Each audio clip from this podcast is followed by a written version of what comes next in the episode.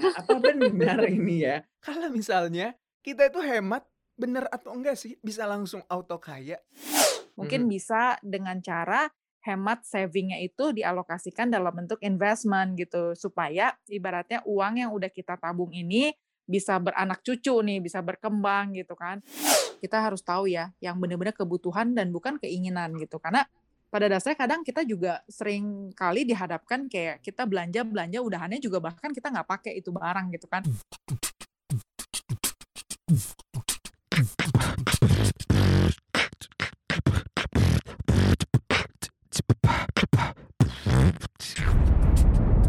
Cuap-cuap cuan.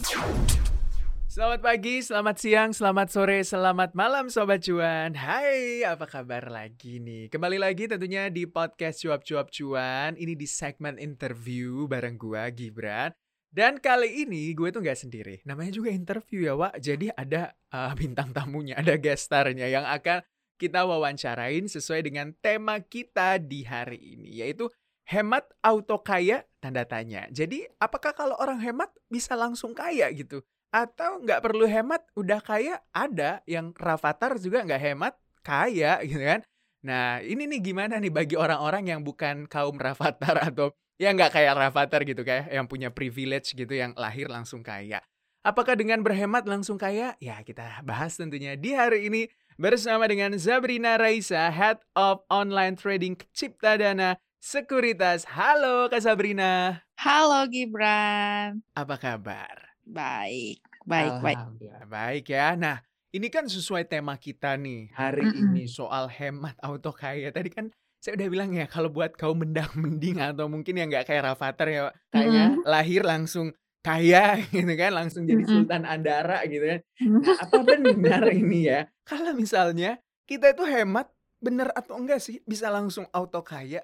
Oke, ini eh, apa ya on my Perspektif personal gitu. personal Benar. opinion ya. Benar. Eh, sebenarnya sih eh, ada benernya ya. Kenapa? Mhm. Karena kan kalau kita hemat dalam artian kan kita juga ada yang bisa kita katakan kita eh, mengalokasikan lah eh, salary ataupun income kita dalam bentuk saving gitu kan. Dalam arti kita bisa ada tabungan lah gitu kan. Nah, tapi kalau statementnya hemat auto kaya dalam artian ka- kaya ini kan sebenarnya relatif ya. Benar. Mungkin kalau misalnya eh, Gibran gitu punya uang eh, bisa saving sebulan, eh, let's say eh, berapa ya?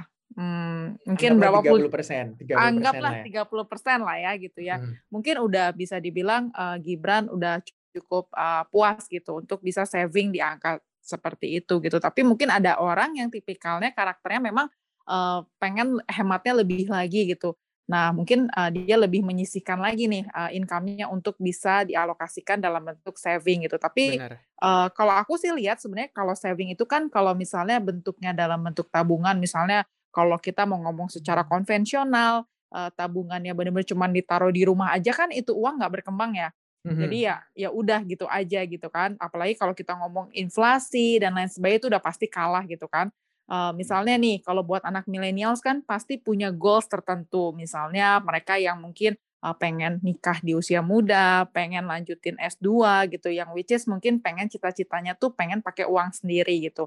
Nah, kalau aku sih lihat sebetulnya kalau kita hemat cuman as menghemat aja tapi mau jadi langsung auto kaya mungkin agak ini juga agak berat ya.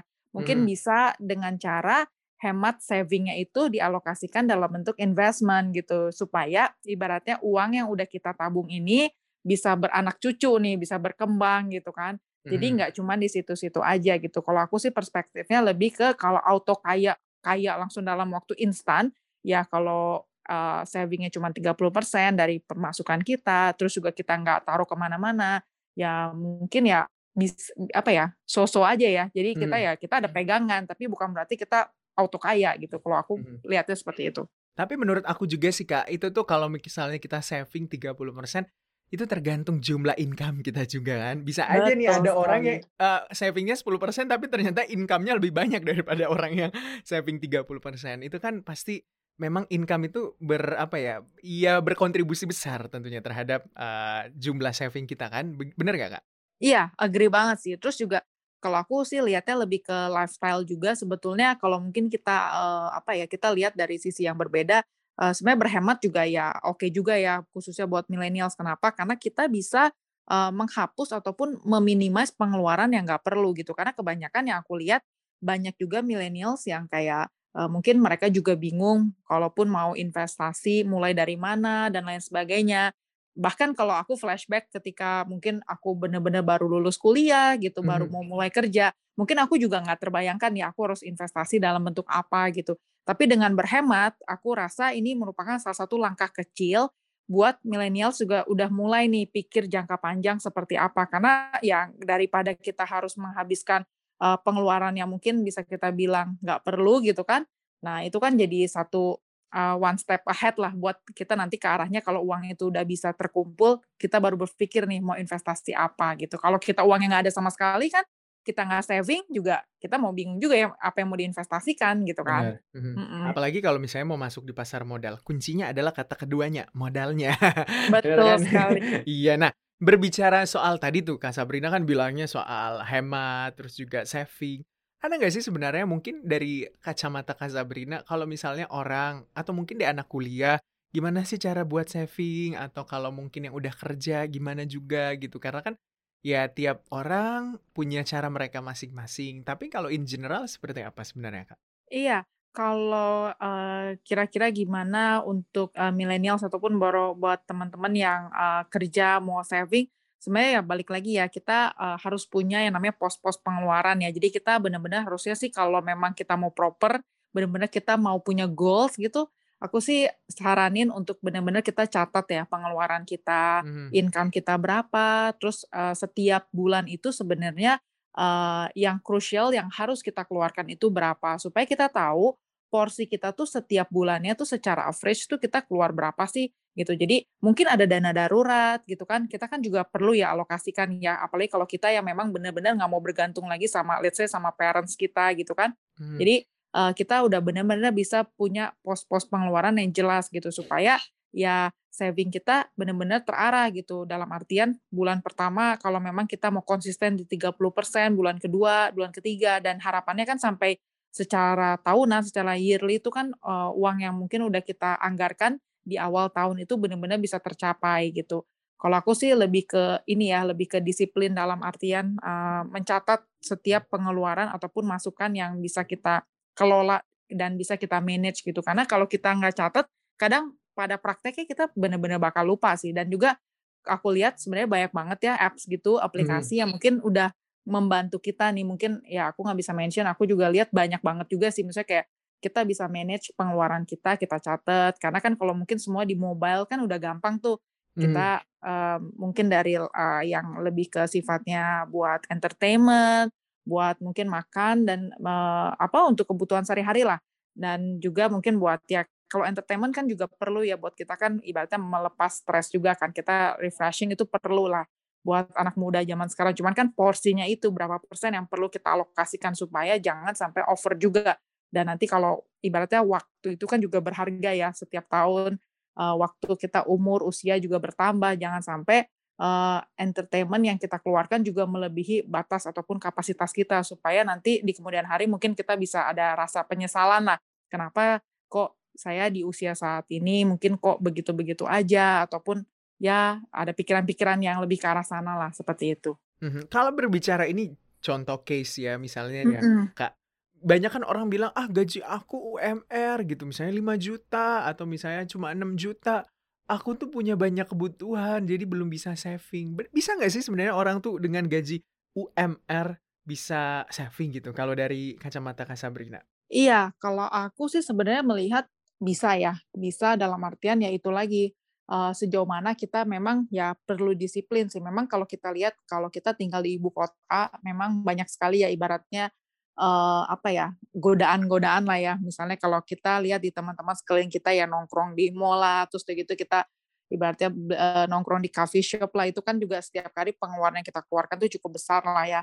Nah, kalau kita, eee, lihat dari case yang benar-benar spesifik dengan gaji 6.000.000 ataupun UMR, memang rasanya agak berat, belum kalau misalnya anak merantau, terus harus kos di Jakarta gitu ya, kayaknya aku nggak yakin bisa benar-benar kalau kita patok di 30% pun mereka benar-benar saving secara konsisten gitu. Tapi kalau memang ibaratnya niat dari diri sendiri ya sebetulnya aku rasa sih bisa ya.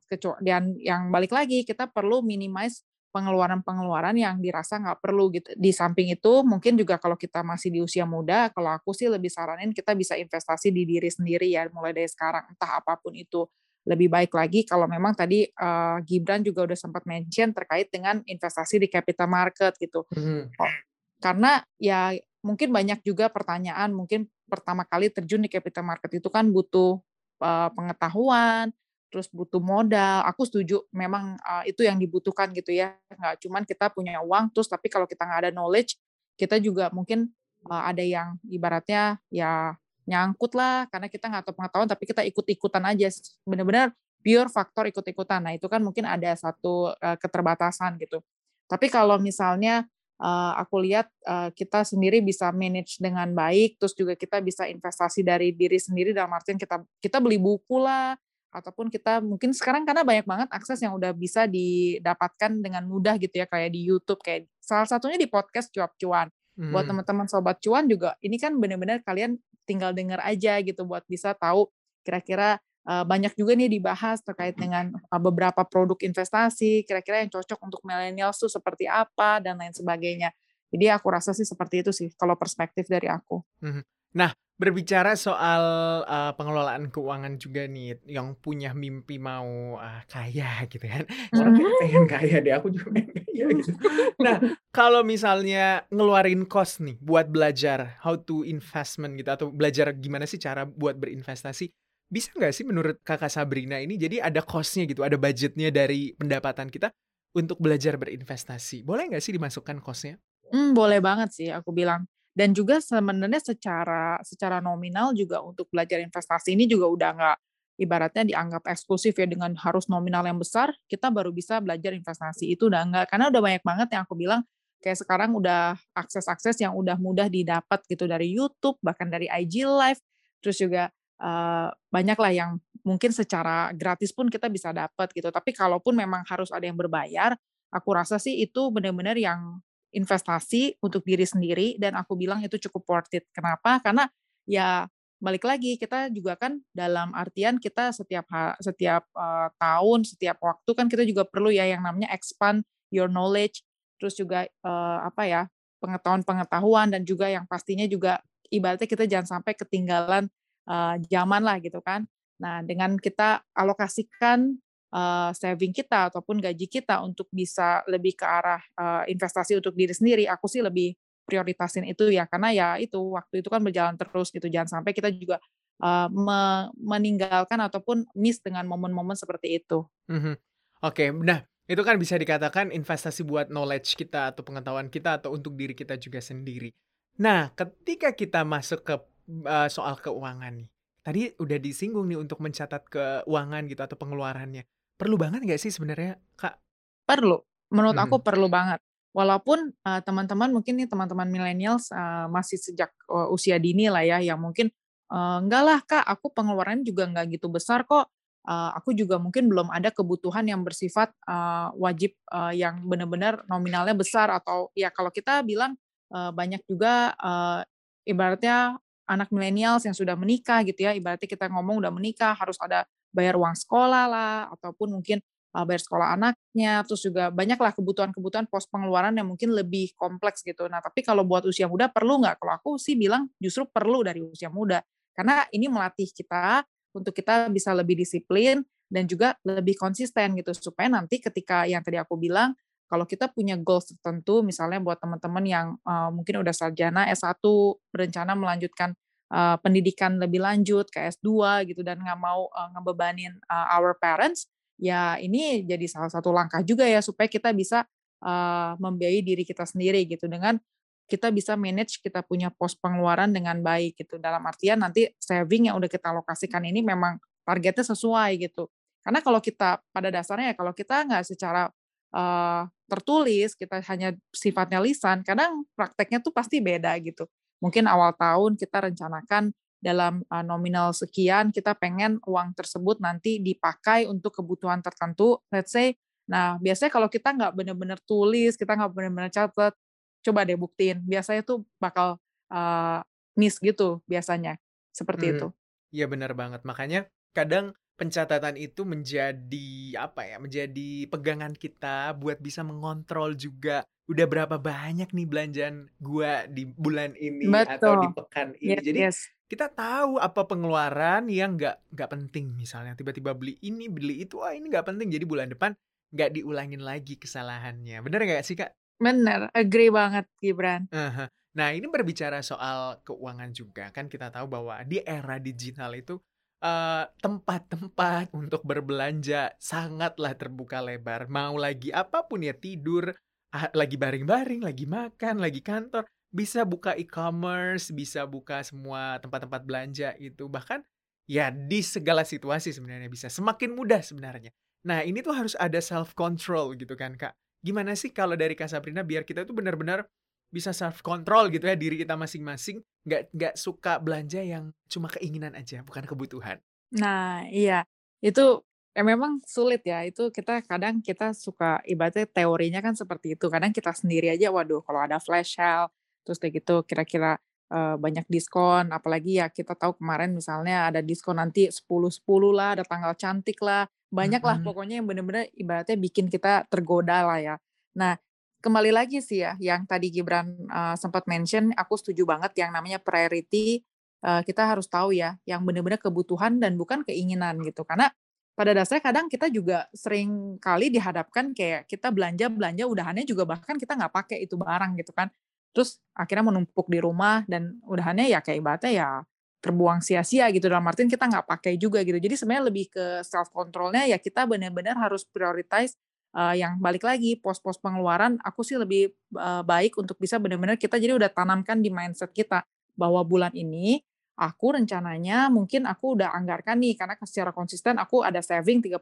Nah, let's say kalau misalnya aku pun mau beli sesuatu yang ibaratnya kan kita butuh ya tadi salah satu entertainment kan dengan kita beli-beli shopping ini kan bisa dikatakan entertainment. Kita tahu sekarang aja semua masih beberapa WFH belum yang benar-benar udah masif ke mall. Mungkin masih banyak yang juga takut-takut nih kan antisipasi. Salah satu bentuk entertainment tuh ya shopping kalau menurut aku itu salah satu bentuk entertainment ya. Karena kan ya kita bisa happy juga gitu kan kalau kita beli suatu uh, barang yang mungkin memang kesukaan kita gitu. Tapi ya balik lagi kita benar-benar harus tahu juga apakah itu benar-benar kebutuhan primer kita ataupun kebutuhan yang memang harus kita keluarkan di bulan itu gitu. Jangan sampai bulan ini kita keluar, bulan depan karena gatel mata aja ataupun karena tertarik akan adanya godaan-godaan uh, diskon besar-besaran terus kita beli lagi gitu. Sebenarnya lebih ke ya balik lagi sih self control dan juga tanamkan mindset kita dengan jelas supaya kita tuh tahu goals kita di akhir tahun kalau memang kita ada goals tertentu itu bisa tercapai gitu. Itu benar-benar harus kita kontrol dari diri sendiri sih.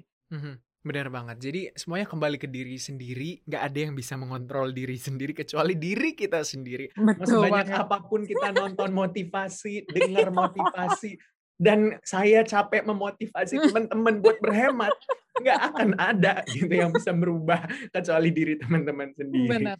Nah agree tapi banget berbicara soal pengalaman Kak Sabrina nih, tantangannya apa sih yang paling terberat itu untuk harus uh, menaklukkan rasa itu dan juga aku harus berhemat gitu lah. Apa harus punya tujuan dulu, harus punya cita-cita yang mau diinginkan. Ah, nanti umur gini aku mau beli ini nih.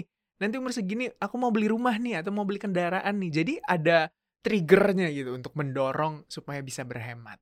Iya, aku sih lebih uh, lihat ke arah sana ya. Jadi kita memang harus tetapin kita punya goals dulu gitu. Karena ya kalau kita ibaratnya kita hidup kalau nggak ada cita-cita, kita hidup nggak ada goals gitu kan juga lumayan kayak terombang-ambing ya. Kayak ibaratnya kita ya memang sih maksudnya uh, ibaratnya kita go with the flow aja gitu. Tapi kan walaupun go with the flow kita juga masih tahu nih apa yang bisa kita achieve gitu uh, di kehidupan kita gitu kan. Nah kalau misalnya memang dari awal aja pun kita nggak tahu goals kita apa itu kan juga lumayan sulit ya udah jadi tantangan gitu di awal gitu gimana kita mau berhemat kalau ibaratnya tujuan kita aja kita nggak tahu gitu kita kerja kita capek-capek kita ibaratnya kita dapetin sesuatu tapi kita nggak tahu juga gitu apa yang perlu kita nikmatin gitu karena kita nggak tahu goals kita apa.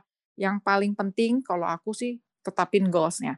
Kita kerja kita mungkin yang teman-teman di luar sana mungkin juga nggak mesti kerja ada yang juga sebagai entrepreneur ada yang sebagai mungkin ya karyawan swasta dan lain sebagainya itu ya apa pun itu kan itu benar-benar balik lagi ke passion kita. Nah, kalau passion kita juga pasti harus dibarengin dengan yang namanya goals juga kan.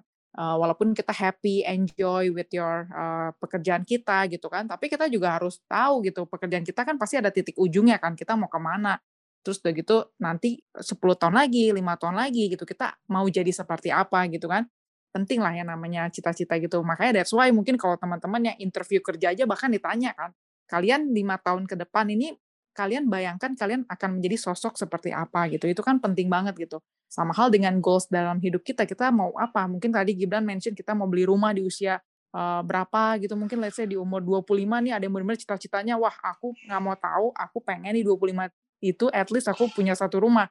Ataupun nanti di umur 30 aku harus punya rumah yang size-nya seperti ini. Mm-hmm. Ya itu kan bebas ya, itu kan benar-benar ya itu uh, keinginan seseorang lah. Nah, kalau udah kita sampai di titik sana, Nah, itu kan bisa kita benar-benar ya itu ke-trigger kita buat gimana cara kita bisa manage kita punya pengeluaran ataupun mungkin kalau memang kita kerja uh, kita mulai refleksi lagi ya bahwa kok saya kerja salary saya di uh, let's say di titik uh, di nominal tertentu tapi kok saya nggak ke mana-mana ya padahal saya pengen loh punya cita-cita saya pengen beli ini pengen beli ini mungkin lebih kayak kebutuhan primer ya rumah mobil tapi kayaknya gaji saya nggak bisa loh memenuhi untuk goal saya tertentu. Nah, kan saya kita udah bisa mulai uh, itu ya kita review apakah mungkin saya harus pindah kerja kah? Karena mungkin sebetulnya secara kita punya apa ya, secara kita punya value, mungkin kita sebenarnya bisa loh uh, ibaratnya ada lompatan karir gitu kan atau mungkin yang kedua setelah mungkin karir kita udah cocok, mungkin bisa memenuhi, kita baru berpikir, oh mungkin investasi. Karena mungkin kalau gaji aja, kita ibaratnya mengandalkan gaji aja, kita juga berharap inflasi naiknya cuma sedikit, gaji kita naiknya mungkin juga nggak bisa yang fantastis. Oh mungkin melalui investasi kita bisa mengembangkan ataupun uh, uang atau saving yang udah kita peroleh dari gaji. Nah itu kan kita uh, buat ke arah sana kan perlu ya yang namanya uh, itulah goals di jangka panjang gitu supaya kita benar-benar bisa ke trigger juga untuk bisa mewujudkan lah mimpi-mimpi kita seperti itu sih. Mhm. Nah berbicara soal investasi, tentunya ini juga menjadi salah satu ruang buat kita itu bisa mencapai return yang lebih banyak ketimbang naruh uang secara konvensional misalnya karena kan ada inflasi, ada biaya apa namanya administrasi, biaya kartu dan segala macamnya nggak kaya kaya nih jatuhnya kalau hmm. dipotong terus tuh duit-duit kayak gitu tuh. Nah, gimana nih kalau misalnya orang tertarik misalnya aku maunya berinvestasi di pasar modal karena kan returnnya lebih tinggi ketimbang yang lain. Apa sih yang harus digarisbawahi Kak kalau misalnya mau cepat kaya jalur pasar modal misalnya. Iya, uh, sebenarnya segala sesuatu yang sifatnya instan juga uh, nggak nggak bukan nggak baik ya. Segala sesuatu yang bersifat instan juga pasti ibaratnya masuknya gampang, keluarnya juga kadang cepat gitu. Sebenarnya kita perlu yang namanya proses gitu. Nah, kalau aku sih lihat di capital market ini sesuatu uh, prospek yang sangat-sangat menjanjikan gitu. Kenapa? Karena dengan kita berinvestasi di pasar modal, kita juga turut serta uh, membantu perekonomian Indonesia gitu kan. Dan aku sendiri uh, bersyukur sekali gitu kebetulan bisa kerja di dunia ini, terus juga aku bisa sembari investasi juga gitu dan banyak pengetahuan lah yang bisa aku dapat gitu dan aku lihat pasar modal ini juga nanti di, di mungkin di lima tahun 10 tahun ini masih benar-benar punya opportunity yang uh, cukup besar gitu. Kalau tadi Gibran mention terkait dengan return yang besar, bisa nggak sih diperoleh dari capital market? Itu bisa banget. Nah, tapi kembali lagi, karakter setiap orang kan beda-beda ya. Ada yang mungkin sifatnya lebih agresif, ada yang lebih konservatif, ada yang ya moderat dan lain sebagainya. Kalau mungkin buat teman-teman yang masih muda, masih menggebu-gebu, terus pengen nih coba trading gitu kan, ya boleh juga di capital market karena banyak juga yang bisa dikatakan uh, sukses melalui trading di capital market. Tapi kalau hmm. mungkin buat teman-teman yang arahnya lebih ke ya udah deh aku tidur pengen nyenyak, tapi aku pengen aset aku tetap berkembang Nah, bolehlah investasi. Nah, investasi dalam jangka waktu mid to long term, misalnya kalau aku boleh mention beberapa saham, misalnya kayak BCA gitu kan, ini kan udah bener-bener udah kayak saham andalan buat para investor lah. Siapa sih investor yang mungkin nggak punya saham tersebut? Karena ya ibaratnya tidur nyenyak, ya udah harusnya nggak akan ke mana-mana lah. Nggak mungkin yang bisa drop signifikan dan lain sebagainya. Walaupun mungkin pertumbuhannya juga uh, ibaratnya slow but sure lah gitu. Mungkin yang nggak sampai sehari 25%, sehari 25% ataupun lain sebagainya gitu. Tapi ibaratnya kita bisa tidur nyenyak. Nah, balik lagi sebenarnya ke karakter tiap personal ya individu investor itu kan juga beda-beda gitu. Tapi kalau ditanya melalui capital market apa yang perlu di-highlight? Yang perlu di-highlight ya aku bilang uh, kenali dulu style investasi kita seperti apa. Kamu cocok yang sebagai trader kah? Kalau trader kamu harus perhatikan uh, dari sisi technical, kamu kapan harus entry, kapan kamu harus exit, dan jangan sampai ketika kamu misalnya uh, nyangkut di saham tertentu, lalu kamu biasanya jadi berubah nih ke arah investor. Selama kalau company ataupun saham tersebut yang kamu beli itu tahu fundamentalnya baik, company tersebut performance-nya bagus, harusnya sih nggak perlu worry too much karena mungkin seiring berjalannya waktu biasanya akan kembali lagi ya mengikuti dengan uh, value si perusahaan itu sendiri secara performance mereka. Tapi kalau kamu yang benar-benar balik lagi sifatnya lebih ke ya agresif lah, terus juga lebih memantau harian, daily, weekly gitu ya, itu kamu cocok banget sebagai seorang trader gitu. Kayak gitu sih Gibran. Mhm. Bener banget. Nah itu tuh udah dikasih cara gimana uh, mencetak uh, uang, enggak bukan mencetak uang sih, tapi membuat aset kita tetap uh, berkembang biak walaupun kita lagi hmm. tidur hmm. gitu.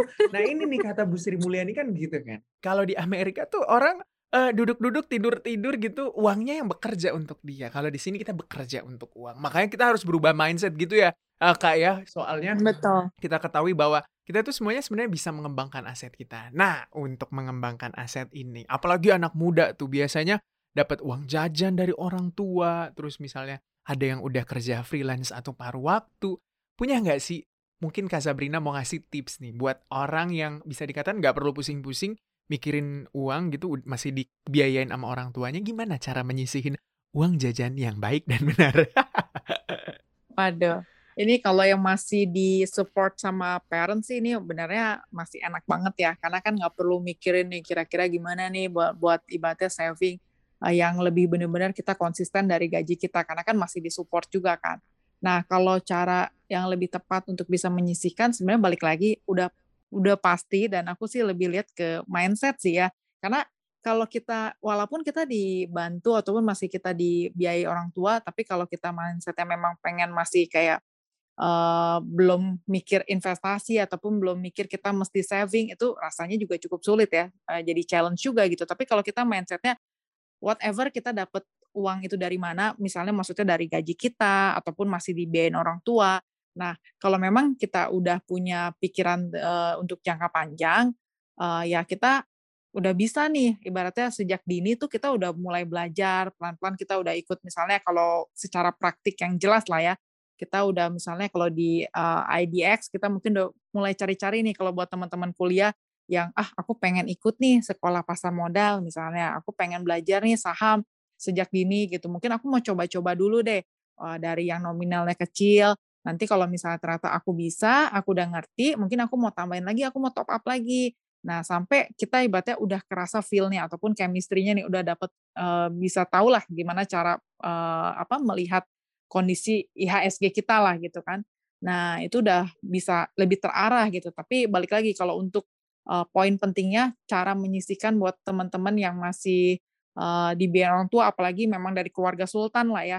Ya balik lagi sih Gibran, aku bilang sih mindset yang paling penting ya. Karena ya itu apa pun whatever dari kamu punya uang dari mana yang penting kan kita mau atau enggak gitu buat sisihkan saving kita gitu kan. Seperti mm -hmm. itu. Iya benar banget. Nah terakhir nih mungkin Kak Sabrina, gimana uh, pesan-pesannya Kak Sabrina untuk Sobat Cuan agar bisa menggapai tujuannya, goalsnya gitu, utamanya mungkin yang mau berinvestasi, mau cepat kaya, terus berhemat, apa sih yang harus diperhatiin? Oke, untuk pesannya hmm, yang pasti uh, segala sesuatu ya per, yang per, yang pasti sih kerja ya buat teman-teman yang kalau belum ibaratnya udah sifatnya lebih independen, udah nggak disupport parents, sudah pasti kita mesti kerja, udah nggak ada cara lain kan. Gimana kita mau mau auto kaya tapi kita mau saving aja kita nggak tahu uangnya itu dari mana gitu kan.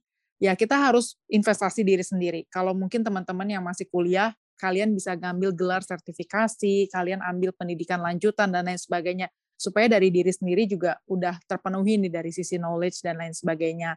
Nah, yang kedua, ya teman-teman kalau memang ada kesempatan dan memang udah punya goals yang jelas, uh, alangkah baiknya sejak dini aku sih benar-benar rekomendasiin untuk uh, mulai belajar investasi gitu. Karena aku juga sendiri jujur aku terbilang mungkin kalau dibilang aku uh, early untuk masuk investasi juga enggak ya. Mungkin buat teman-teman yang seumuran waktu aku kuliah, aku juga mau baru mulai kerja juga aku mungkin nggak terbayangkan juga nih aku harus investasi dalam bentuk saham misalnya. Aku juga jujur aku mungkin bisa dikatakan aku lumayan nggak nggak terlalu cepat juga gitu. Bahkan aku menyesal kalau aku mau mundurin waktu lagi, aku bakal belajar saham lebih cepat Benar. gitu. Karena aku ngerasa ini benar-benar uh, menjanjikan sekali gitu. Jadi dibandingkan buat kita kalau mungkin buat anak muda ya nggak nggak ada salahnya sih mungkin kalian mau investasi dalam bentuk rumah, properti gitu. Tapi uh, ada yang lebih menarik uh, saham itu kenapa? Karena itu aku senangnya tuh saham itu kan uh, liquid ya sifatnya. Balik lagi company-nya kalau company-nya yang uh, memang blue chip yang Mhm. uh, apa? Yang punya size-nya besar kan memang bisa diperdagangkan dalam satu hari ya. Kalian beli pagi, jual sore, uangnya juga kan kalian bisa pakai lagi buat apa gitu karena sifatnya liquid gitu. Kayak gitu sih. Jadi aku ngerasa ya kalau kalian bisa lakukan sejak dini kenapa enggak gitu. Oke, berarti bisa dikatakan semuanya itu bisa kita apa ya jangkau, semuanya itu bisa kita capai kalau memang kita punya uh, self control terhadap diri kita sendiri, terhadap keinginan dan apa yang menjadi kebutuhan kita itu benar-benar kita bisa pilah-pilah atau bisa kita pilih-pilih lah mana butuh mana enggak. Apalagi di zaman sekarang tuh banyak banget channel buat kita bisa belanja itu be- benar-benar menjadi tantangan buat kita mengontrol diri kita. Terima kasih untuk waktunya hari ini Kakak Sabrina Raisa selaku tentunya Head of Online Trading Cipta Dana Sekuritas. Semoga sobat-sobat cuan ini bisa cuan terus, bisa meningkatkan skillnya, knowledge-nya juga di investasi dan di berbagai macam hal termasuk mencapai tujuannya. Sehat selalu tentunya ya Kak Sabrina. Ya, thank you Gibran dan Sobat Cuan. Sampai Iya, ketemu lagi. Jangan lupa juga ya buat Sobat Cuan untuk bisa dengerin kita di podcast di Spotify dan juga di Apple Podcast dan juga Google Podcast. Nonton YouTube Cuap-Cuap Cuan juga di YouTube di Cuap-Cuap Cuan. Jangan lupa juga follow Instagramnya cuap underscore cuan. Dan juga jangan lupa tetap baca CNBC Indonesia. Gue Gibran pamit. Sampai jumpa. See you.